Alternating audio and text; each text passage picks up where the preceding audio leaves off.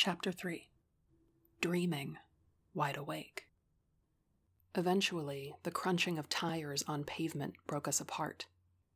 Mom parked her car and got out. Well, I'll be damned. Sophia Olivia Porter. She walked up the stairs toward us, giving Sophia a hug when she'd reached the top. Hi, Cindy. Sophia had never called her Mrs. Clark, not even when we were kids. It was her version of rebelling against Carl, I guess. But Mom never minded. How are you, honey? Mom asked, squeezing Sophia's shoulder and leading us to the kitchen table to sit down while she made us all tea. My mother loves tea. As it turned out, Sophia wasn't so hot. She'd grown up quickly over the last year, and what she was doing next would force her to grow up even more. You're moving back to Harper Falls with your mom? I asked, aghast after she said it. Her doctor said it was the best place for her to be. She hasn't gotten out of bed in months, Ames. They said somewhere with familiar people, familiar places, familiar tragedies, I mused. That's what I said. But they claim having the stability of old friends and old places, while painful, may help her. Getting a job or volunteering doing something she likes so she has a reason to get out of bed we can't make her do anything, but we can set her up for the best possible scenario and see where it goes, she said, shrugging. Dad and I are reselling the apartment in New York. Then Mom and I are coming back here, she said. He's, uh, he's staying there, getting a smaller place. She quickly muttered. I think Kyle was too much for them. They're not. They can't. She didn't have to say it. I knew what she meant. Her parents were separating. The news came as such a bombshell that it nearly made my ears ring. Sure, her parents had had their fair share of problems, but they never seemed as bad as, say, my parents. However, when Kyle died, the loss had been devastating.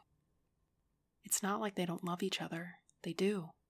I think, she continued, her voice low, barely above a whisper but it's like they love each other so much they don't know what to do but yell. They just keep pushing each other away. It's killing my dad, not knowing how to help her. Mom gave Sophia a silent hug, then squeezed my shoulder. She quietly stepped from the room, leaving us in the wake of the news, in the silence of Sophia's crumbling stability. So, you're taking care of her? I asked, I'm living with her, Aim. She's not an invalid. She shook her head. When? I asked. I don't know. Soon? But there's still a bunch to do. I was looking at apartments here today, but there's nothing very good. She rambled on a bit nervously. We can't figure out if we want to do that or get a house. I mean, we can't get the old place, you know, we sold it. But having to pay for a place in New York and a place here, I don't know, she mused. Her head dropped, and she pursed her lips tightly. Reaching over, I squeezed the top of her knee. She sniffled. Sophia had never been one to hide her emotions, but I'd also never seen her cry past the age of ten, with the exception of last year when Kyle died. A cough escaped her, and she shook her head, looking up at me. A small smile appeared on her lips. This is not how I intended this to go, she said, laughing a little. And how did you intend it to go? I asked in a low whisper, unable to hide the twinge of sass in my voice. It definitely didn't include my weepy ass at your kitchen table. We pushed our foreheads together and shared a grin. It's getting late, I said, standing up. I realized Sophia didn't have a place in Harper Falls anymore. Did she get a hotel room? Where was she staying? Then it hit me. Were you. were you planning on driving back to New York tonight? Kinda, she shrugged. That's ridiculous. Just stay here, I said. Mom, Sophia's staying over, I called. After a minute, she called back. Okay, honey. Then she paused. She's going to tell me to leave the bedroom door open, I whispered. Leave your door open, she said. I grinned, raising my eyebrows. Yes, Mother, I answered, and we descended the stairs toward my room, Magnet following close behind. It hasn't changed, Sophia mused, looking around at my room and sitting down on my bed. Yeah, well, nothing much has in Harper's Hell, I said, plopping myself next to her. Oh, here. I stood, opening a drawer and sifting through some clothes until I found sweatpants and a t shirt. Are these my pants? She asked, amused. Yeah, they're so comfy. I kept them. I feigned guilt. She grinned and shook her head, changing in front of me like it wasn't going to make me flush with embarrassment. Oh, sorry. Habit, she said, noticing the red in my cheeks. No, no, I'm sorry. I just. I cleared my throat, unsure of what else to say. I strategically changed into my pajamas, the old taking the bra off with your shirt still on, swapping clothes while other clothes are on routine. Sophia stayed turned around for the entire three minute ordeal. You're good, I said, and she turned back. We climbed into bed together and started talking nonsense, I think about what movies we'd seen recently or something. But soon we both fell into sleep. It felt like I'd just drifted off when three distinct crashes pierced my ears. I leapt from bed. Silence. Hmm. Maybe I just dreamt it. A scream erupted from outside. Definitely didn't imagine that. I looked around, finding myself alone. No Sophia, no magnet. Huh. I slowly walked over to my window and pulled back my violet room darkening curtains, and the fire in our backyard woods half blinded me. Every fiber in my body whispered, Open the window. Go out. Open it. Go out. The basement of our house sat at the base of a hilly incline, allowing me direct access to our yard. Utterly mesmerized, I unhooked the window's lock. Why? Couldn't tell you. Pulling it to the side and popping the screen out, I stepped into the night. Several inches of warm dirt and ash greeted my feet. Some spots still smoldered, and I kept my distance from anywhere that looked even remotely orange as I made my way around the front of the house. So, uh, why'd you come out here? Screams permeated my ears and I froze, a vivid assault on my senses descending. There were people crawling along the decimated road, their flesh and muscle sizzling, bubbling, and dripping from their bones like figures in a grotesque wax house. They suffered coupled together, burning two by two as if headed toward a demented Noah's Ark. I inhaled a lungful of smoke and the sickly sweet, charred smell of burning flesh, like someone holding leather over flame, stuck in my throat. My gag reflex kicked in, choking me, the acrid taste and lack of oxygen making my vision spotty. Trees stood ablaze, painting the night an ugly mix of deep blue, purple, and a fierce, fiery orange. A deep cry filled the air, and I turned my gaze upward to see two enormous, thick wings beating through the dark.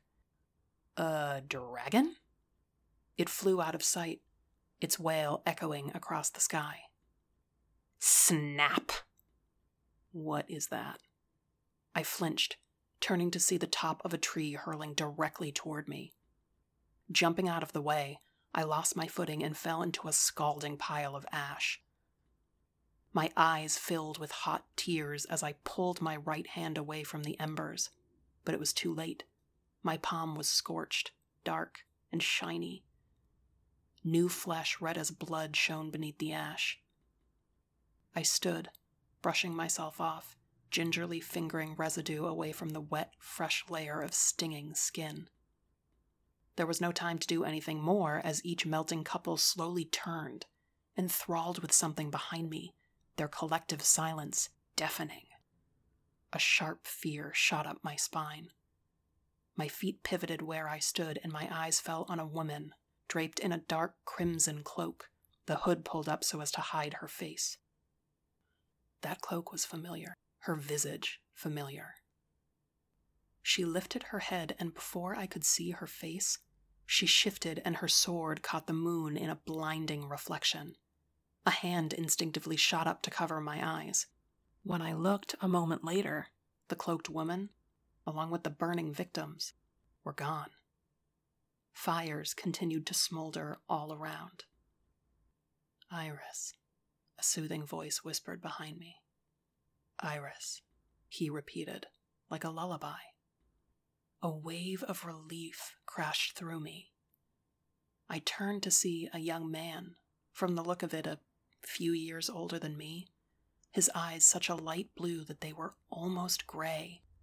Wavy, honey colored hair fell to his ears. He was, well, look, he was hot. He wore slightly baggy pants the color of hemp and a deep green plain t shirt.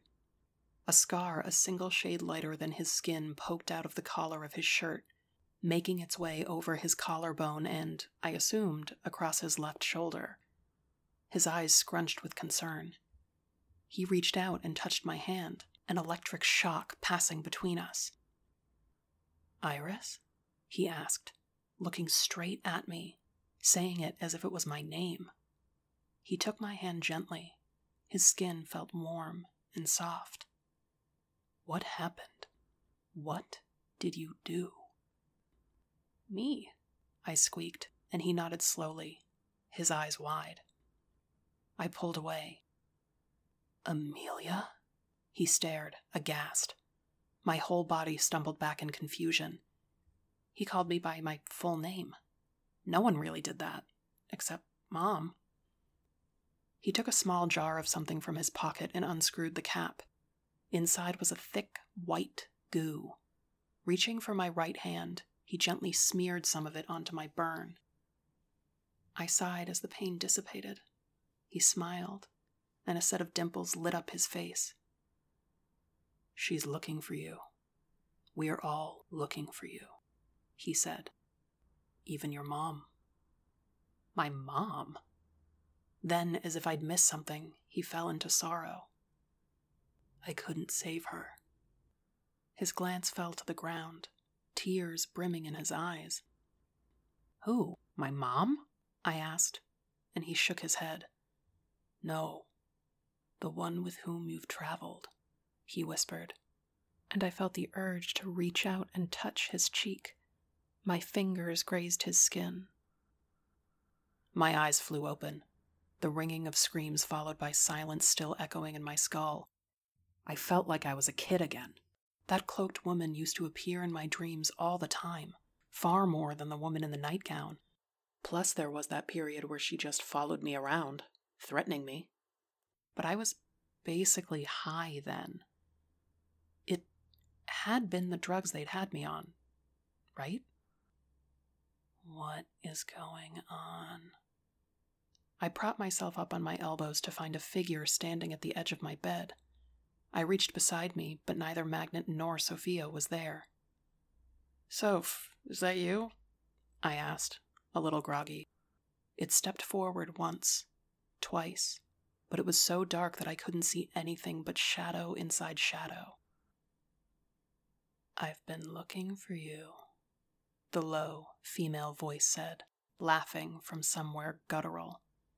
Then she stepped close enough that I could see her, the cloak, the sword, everything.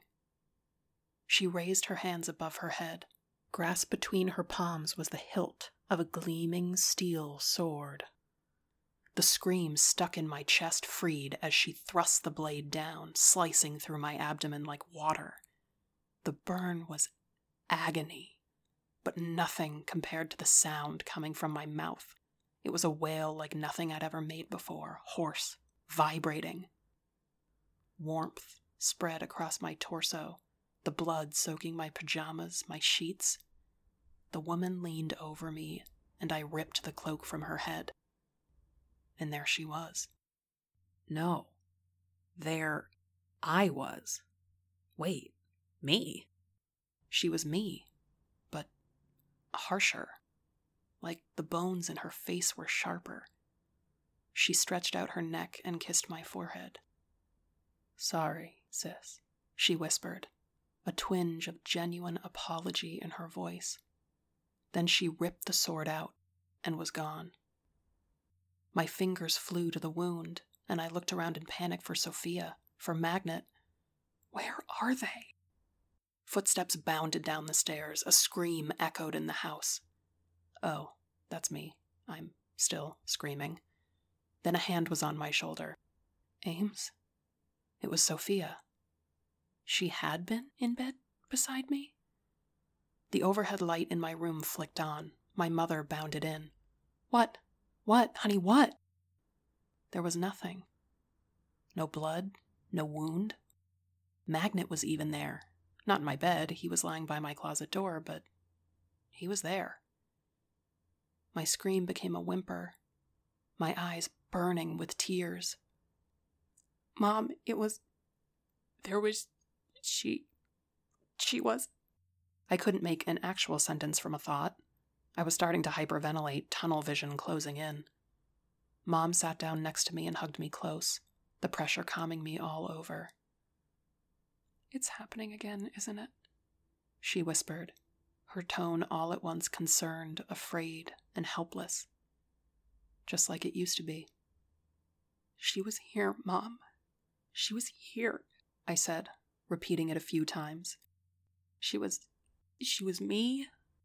That's a hell of a thing I'm going to be unraveling in therapy until I'm 40.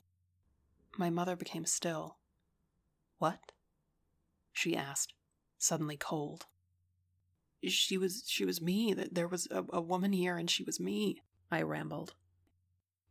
Only she wasn't. She had called you sis amy remember?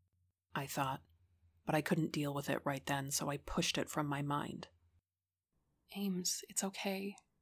You were having a night terror it's okay sophia said. And now she was hugging me instead of mom. My stomach was tied in hot knots the sensation of being stabbed still fresh on my skin. That was no night terror. I know night terrors. Don't I? Mom made me tea, and she and Sophia sat with me for the better part of an hour while my heart rate slowed and I could feel normal again. Mom went back to her room sometime around three, and Sophia and I laid down in bed again. I was all at once charged and exhausted and Sophia said she'd stay awake with me all night if I needed her to. We both eventually fell to sleep, but I appreciated the gesture nonetheless. The following morning, I was groggy and moving slowly, and Little Blue was having trouble starting. Amelia? Francis, you're going to be late. Again! My mother called from the house, her voice somehow thick despite lots of nothing off which it could echo. Little Blue won't start, Mom, I said, coming out of the garage, Sophia behind me. I'll take you, Sophia said to me, then called up to my mom. I can take her, Cindy. Ah, you're a lifesaver, Soph, Mom said, grateful, then stepped back inside the house. Come on, Sophia said, and started toward her brother's truck, which I guess was hers now. Get in. It felt both nostalgic and new being in that truck again, and we were both silent for a few minutes, taking in the feeling. I'm sorry about last night, I eventually said. Ames, don't apologize. It's fine, Sophia said, pushing against my shoulder. Besides, it's nothing we haven't been through before, right? She was right. We'd taken turns sleeping over at each other's houses over the years, going on vacations together, She'd seen me at my night terror worst. Mom even brought her to the hospital a couple times. More than a couple, usually a handful of times a month. I smiled and agreed. Then we were pulling into the parking lot. A few straggling students were still hurrying toward the front door. She pulled in and offered me a hug. See you soon, Gigi, she winked. I gave her a grin and popped open the door, climbing out backwards in the process. I bumped into someone. Oh, sorry. Ugh. Watch where you're. Tony. She stopped mid sentence as she looked up and saw me, then Sophia. She huffed, and it turned into a sarcastic, hateful giggle. Oh, how cute, she said, and kept walking. So freaking gross. But she definitely didn't say freaking. I rolled my eyes. She didn't think it was gross. She used to think Sophia and I were adorable. I looked at Sophia, and her eyes were ablaze with horror and apology. I promise I'll be back soon. Are you going to be okay?